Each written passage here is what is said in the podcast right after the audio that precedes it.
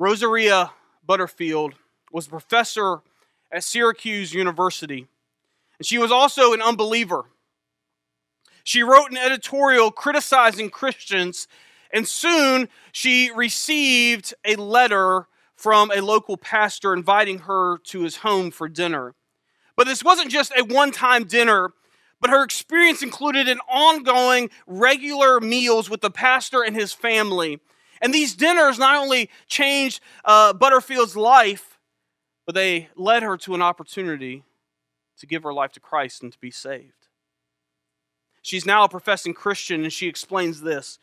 She says the way that they were practicing hospitality became living, breathing examples of their theology that they were teaching. They didn't just see me as a project, they saw me as a neighbor. Hospitality takes strangers and makes them neighbors, and takes neighbors and leads them to become part of the family of God. This great opportunity that we have to disciple other people's comes from opening up my, our homes and opening up our lives to connect with other people so that they can see us live out our faith over shared meals and over conversations as we build authentic relationships with them. Jesus spent time with other people and Jesus ate with them. And as we're going to see today, Jesus had compassion on others, and that drove him to sacrifice self to serve their needs. Friends, we've been studying through the Gospel of Matthew, and Jesus has been teaching us and he has been showing us how to live in the kingdom of heaven, how to live under God's authority, how to be salt and light. And last week we jumped to the end of Matthew and we saw all that Jesus did to suffer, to care for our needs, and to serve us. Two weeks before that, we saw that Jesus, he was starting something new. And that showed through whom he invited to come and follow him.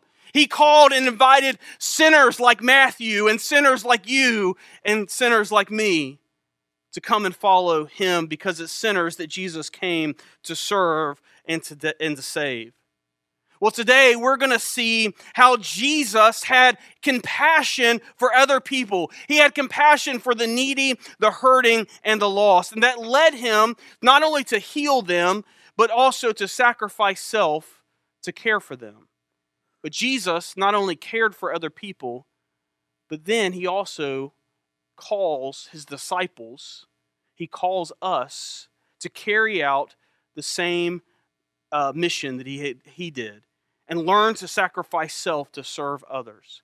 He will tell us that the workers are few, and we should learn to pray, Lord, send me. Lord, send me. So if you have your Bibles, if you would turn with me over to the book of Matthew, we're going to be in chapter 9 there. And if you don't have a Bible, we have some on the back table. We would love to give you a copy of one for you to take home as a gift from us. Matthew chapter 9. Matthew is the first book of the New Testament. It's kind of closer to the back than it is the front of the Bible, and the first book of the New Testament, and the first of four books that we call the Gospels. Matthew chapter 9, we're going to start there in verse 18. So open up and read along with us. We'll have it up on the screen as well. Starting in verse 18, it says, While he was saying this, a synagogue leader came and knelt before him and said, My daughter has just died, but come and put your hand on her, and she will live. Jesus got up and went with him, and so did his disciples. Let's pause there for just a moment. Mark and Luke give us some more details about this uh, synagogue leader. They tell us that his name was Jairus. Now, a synagogue leader at that time would have been a volunteer leader in the synagogue, which is kind of like the, the local church of the area. But uh, in the Jewish religion, they call it synagogue, is a place where the followers uh, of God who were Jewish would gather together. And a synagogue leader would have been a volunteer leader uh, in the synagogue, and they would have been somebody that would have been a prominent member of the community. Uh, they've been well respected by, by everyone in town. Um, they oversaw the affairs of the synagogue and they oversaw the worship gatherings of the synagogue. Now, Jairus, his position as a synagogue leader would have been jeopardized simply by him coming to Jesus to ask for help. You see, because the popularity of Jesus had increased with the people, and as his popularity increased, so increased his opposition from the religious leaders who would have been Jairus' overseers. Right? But Jairus' daughter was so close to death that he was willing to give up his position as a chance to save his daughter. And when Jairus finally gets to Jesus to bring healing to his daughter, he gets word that his daughter had already died. And yet Jairus still believed and trusted in Jesus that Jesus could still come and bring her back to life. And so he pleads with Jesus to come and to raise his daughter back to life. And Jesus and his disciples immediately head out to see to Jairus' daughter. But on the way, Jesus is going to be met by a woman who suffered physically for 12 years. But not just physically, she also uh, suffered socially as well. And she's going to hold Jesus up for making it all the way to Jairus' house. Look at verse 20 says just then a woman who had, been subject to bleeding for 12 years came behind him and touched the edge of his cloak. She said to herself if i only touch his cloak i will be healed jesus turned and saw her and said take heart daughter he said. Your faith has healed you. And the woman was healed at that moment. For 12 years this woman had suffered physically from bleeding. Now, the law of Moses and the Jewish tradition would have made this woman also unclean. She would have been seen, much like we saw with the man who had leprosy, as an outcast from the community. So not only had this woman suffered physically for 12 years, but on top of that, she was seen as an outcast to her community and she suffered socially because of that as being seen as unclean. Mark tells us that this woman not only had suffered physically and suffered socially, but that she had also suffered financially because she had spent all the money that she had on doctors and she had no help at all. There was no hope left from her in her at all. And she thought, if only I could come and, and just touch the edge of Jesus' cloak, she might find healing her, her shame led her to try to secretly find healing, but immediately Jesus turns and draws attention to this woman, not to embarrass her, but to help her publicly be restored for all to see. He says, Take heart, daughter, your faith has healed you. Jesus not only does what none of the doctors of that time could have done, he brings physical healing to this woman. But Jesus also publicly announces this woman for 12 years who had been seen as unclean and an outcast, publicly announces her as clean and restores her social standing. Jesus is moved with compassion for this woman to help her, not just physically, but mentally and socially as well. He wanted to bring healing to her body, mind, and soul. Well, Jesus and his disciples, they, they do end up making it to Jairus' house. But by the time that they get there, the crowds had already started to gather. And they were mourning this girl's death. They were there weeping and wailing. And we see this in verse 23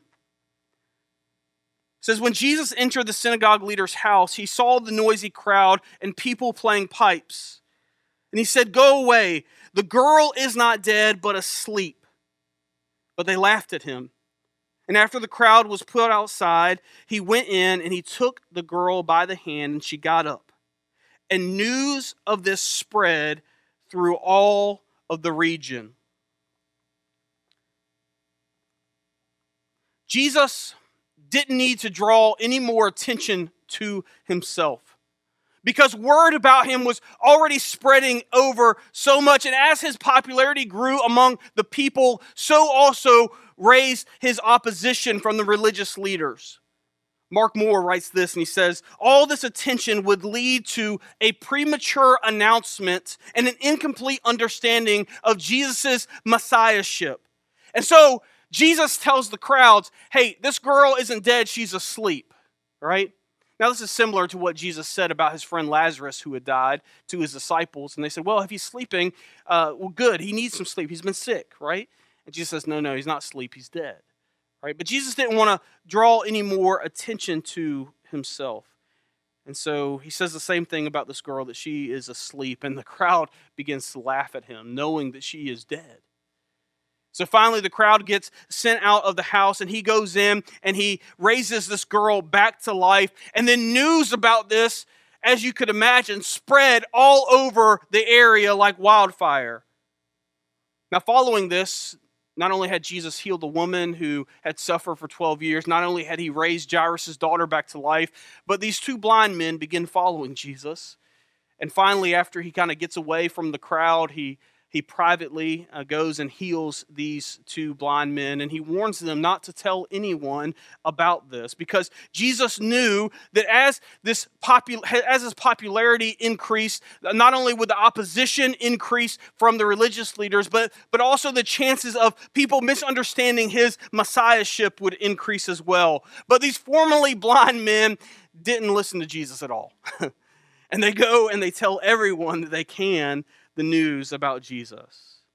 Jesus' popularity was spreading, and with it came more criticism and more opposition from the religious leaders. And we see this in verse 34. It says, But the Pharisees said, It is by the prince of demons that he drives out demons. Jesus didn't care. Look at verse 35. Jesus went through all the towns and villages, teaching in the synagogues and proclaiming the good news of the kingdom and healing every disease and sickness. When he saw the crowds, he had compassion on them because they were, harassed and helpless like sheep without a shepherd.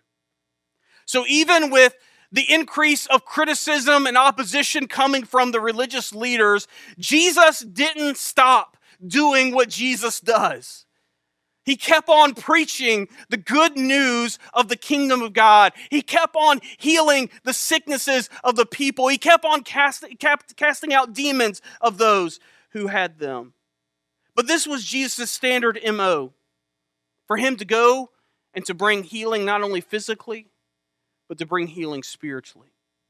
It's why he went and he taught about the kingdom of God. This is why he went and he healed the sick. This is why he uh, went and, and drove out demons. All because he was concerned about God's will and the kingdom of God being carried out, and because he had compassion for those who were hurting. He looked out on the crowd and he saw that they were harassed and helpless, like sheep without a shepherd. Jesus cared deeply for other people, and so Jesus healed their physical sicknesses. Jesus also cared deeply about their spiritual sicknesses, which is why he was teaching, and ultimately, which is why he sacrificed self to care for their greatest need, to have their sins paid for and forgiven. Jesus had compassion for the needy, the hurting, and the lost. And it moved him to sacrifice self to care for them. But not only did Jesus do something to bring healing to those people who were hurting, but Jesus then also commissions his closest followers, his disciples, to go and to carry out the same mission, to care for those that are hurting and lost and, and in need. And he calls us to do the same. Look at the next verse in verse 37. Then he said to his disciples, The harvest is plentiful, but the workers are few. Ask the Lord of the harvest, therefore, to send out workers into his harvest field. So, as Jesus is going to all of these villages and He, he's moved with compassion for these people because he sees that they are, are, are needy and hurting and lost. Not only does he himself do something about that need, but then he turns to his disciples, these guys that he had been pouring into for the last many months and years, pouring into, and he turns to them and he says, Guys, the harvest is plentiful, but the workers are few.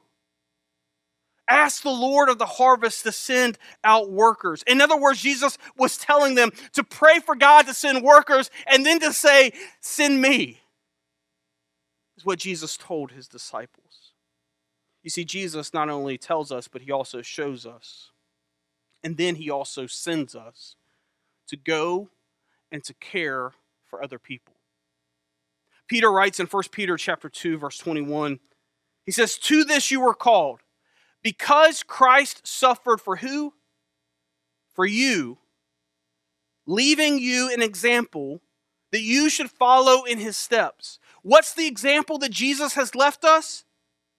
He suffered for us so that we would go and sacrifice self and suffer to care for the other the needs of other people just as Jesus has done for us. Jesus has set the example for us in this. He suffered to serve us. He was moved by compassion for us and for the whole world that he sacrificed self for our greatest need to have our sins paid for and forgiven. And friends, he wants us to follow in his example. And friends, if we are going to follow in his example, we've got to start seeing other people as he does. We've got to start seeing other people as, as he does. And in order for us to do that, we need to start praying for them. Here at Journey Church, we say it like this We say that we follow the example of Jesus who sacrificed self for the needy, the hurting, and the lost. And when we do this, we are putting our faith into action when we are mobilizing to, to, to help our community and our world, even when we are called to sacrifice and suffer to care for the needs of others above our own. Jesus sacrificed self, putting the needy, the hurting, and the lost above his own needs. And friends, he calls us to follow his example in this. And it begins by us seeing other people as He did. If we're going to start seeing other people as God does, it starts by us praying for them. All throughout the New Testament, we see a command to pray for each other, to pray for others, to pray for those who persecute us. In fact, that's what Jesus has already told us in Matthew chapter 5. In verse 43, he says, You have heard it said, love your neighbor and hate your enemy. But I tell you, love your enemies and pray for those who persecute you, that you may be children of your Father in heaven. I love what Dietrich Bonhoeffer wrote. He said, I can no longer condemn or hate a brother for whom I pray, no matter how much trouble he causes me. Friends, we will begin to see other people differently when we begin to pray for them. We need to start praying for other people.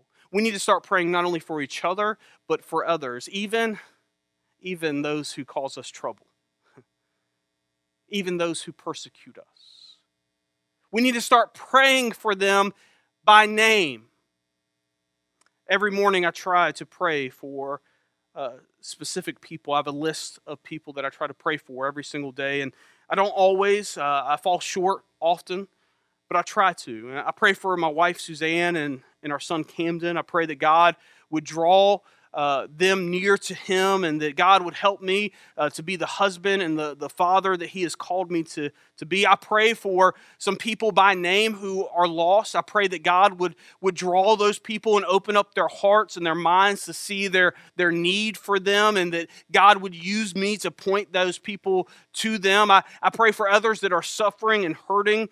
Pray for some people by name. Start praying for others. Because when we start praying for other people by name, we will begin to see them differently. as Bonhoeffer said, we can no longer condemn or hate a brother in whom we pray for, no matter how much trouble they may cause us.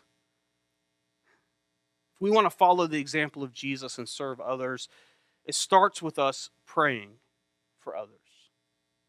It starts with us seeing them as Jesus does, with compassion, with care, with love. And then Paul, he gives us some great insight in how we can practically serve other people, how we can practically follow the example of Jesus. And we find this in Ephesians chapter 4, starting in verse 29.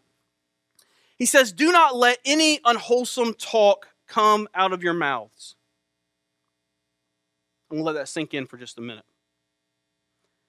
Because I, for one, need to hear that. Do not let any unwholesome talk come out of your mouths, but only what is helpful for building others up according to their needs, that, is, that it may benefit those who listen. Paul says, Let no unwholesome talk come out of your mouths. Friends, far too often, if I'm honest with you, I'm guilty of just that. Man, far too often, my words are used to tear others down and not to build them up. Far too often, I have to repent of this.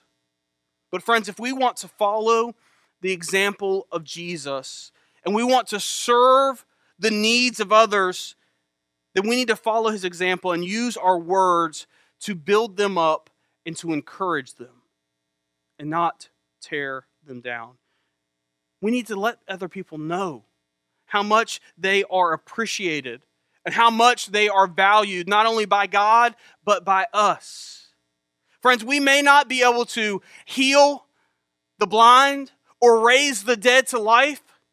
But, friends, we can certainly shine some light into a dark day with a word of encouragement to other people. Let no unwholesome talk come out of your mouth, but only that which is helpful for building others up. Friends, we can serve other people by controlling these crazy things in our mouth our tongues and using our tongues to build other people up and not tear them down. And then Paul gives us some things for us to stop doing. In verse 30, he says, And do not grieve the Holy Spirit of God, with whom you are sealed for the day of redemption. Get rid of all bitterness and rage and anger and brawling and slander, along with every form of malice.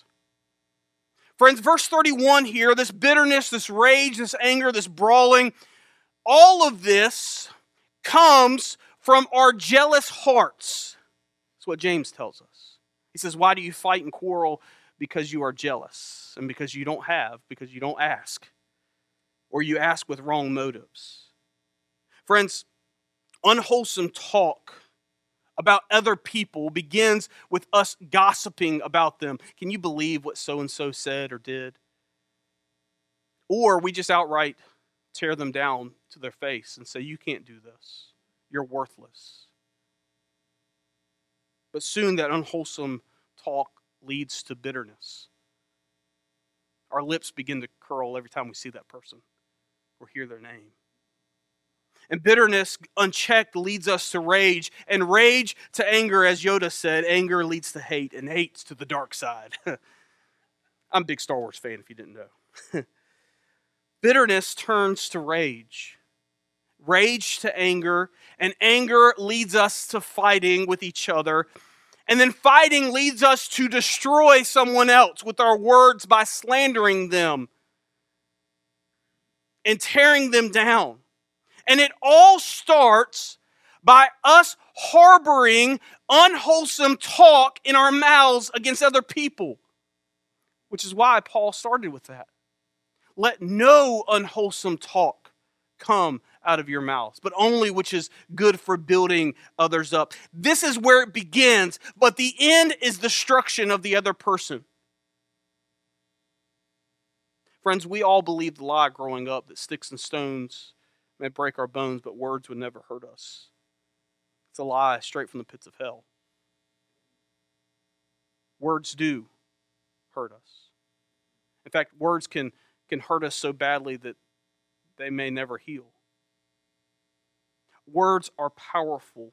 We need to watch our mouths.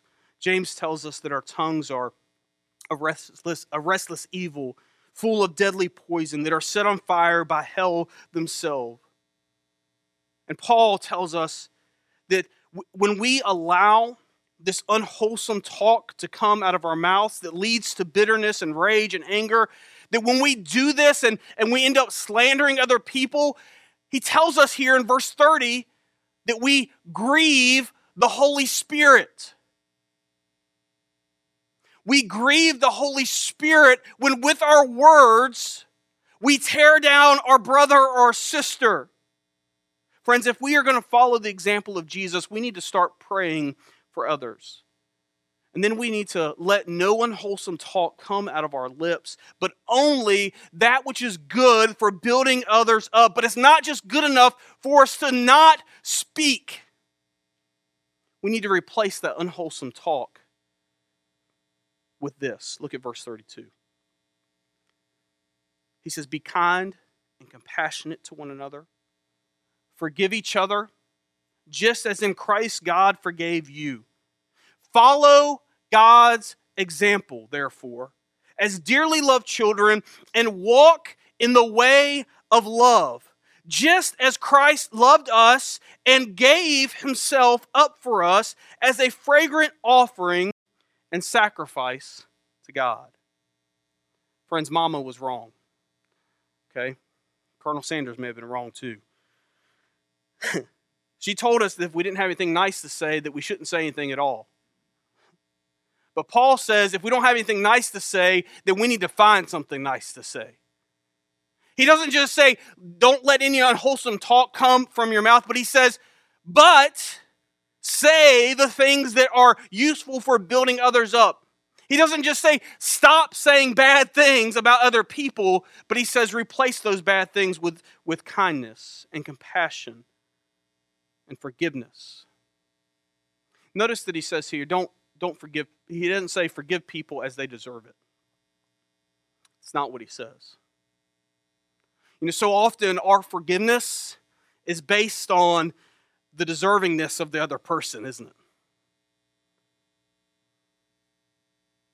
I praise God that He doesn't forgive me as I deserve.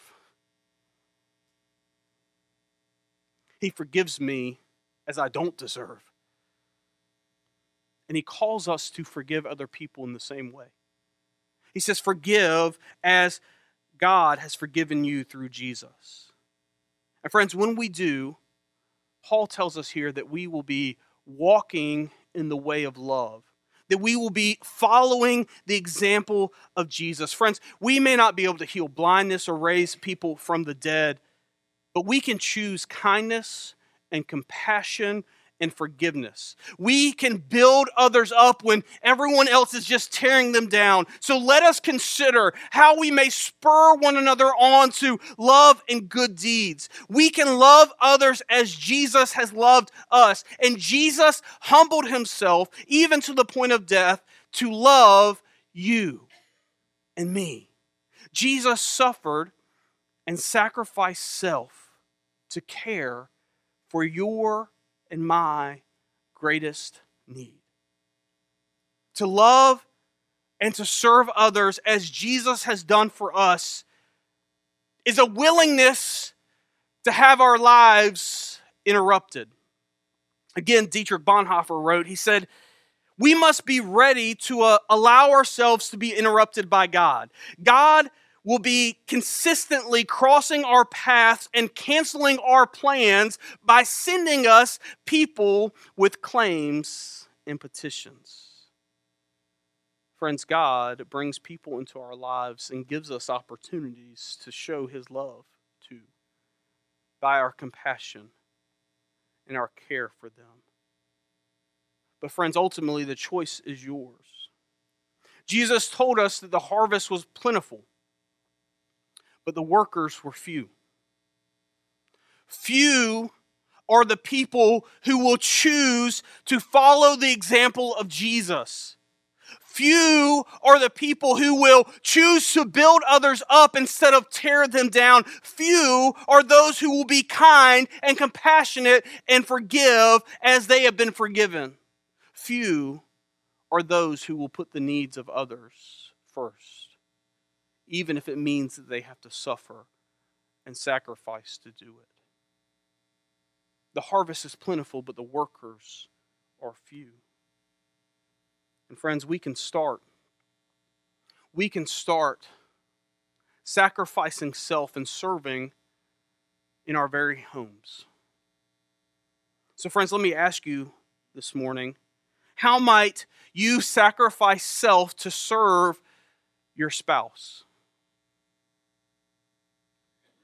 How might you sacrifice yourself to serve your kids?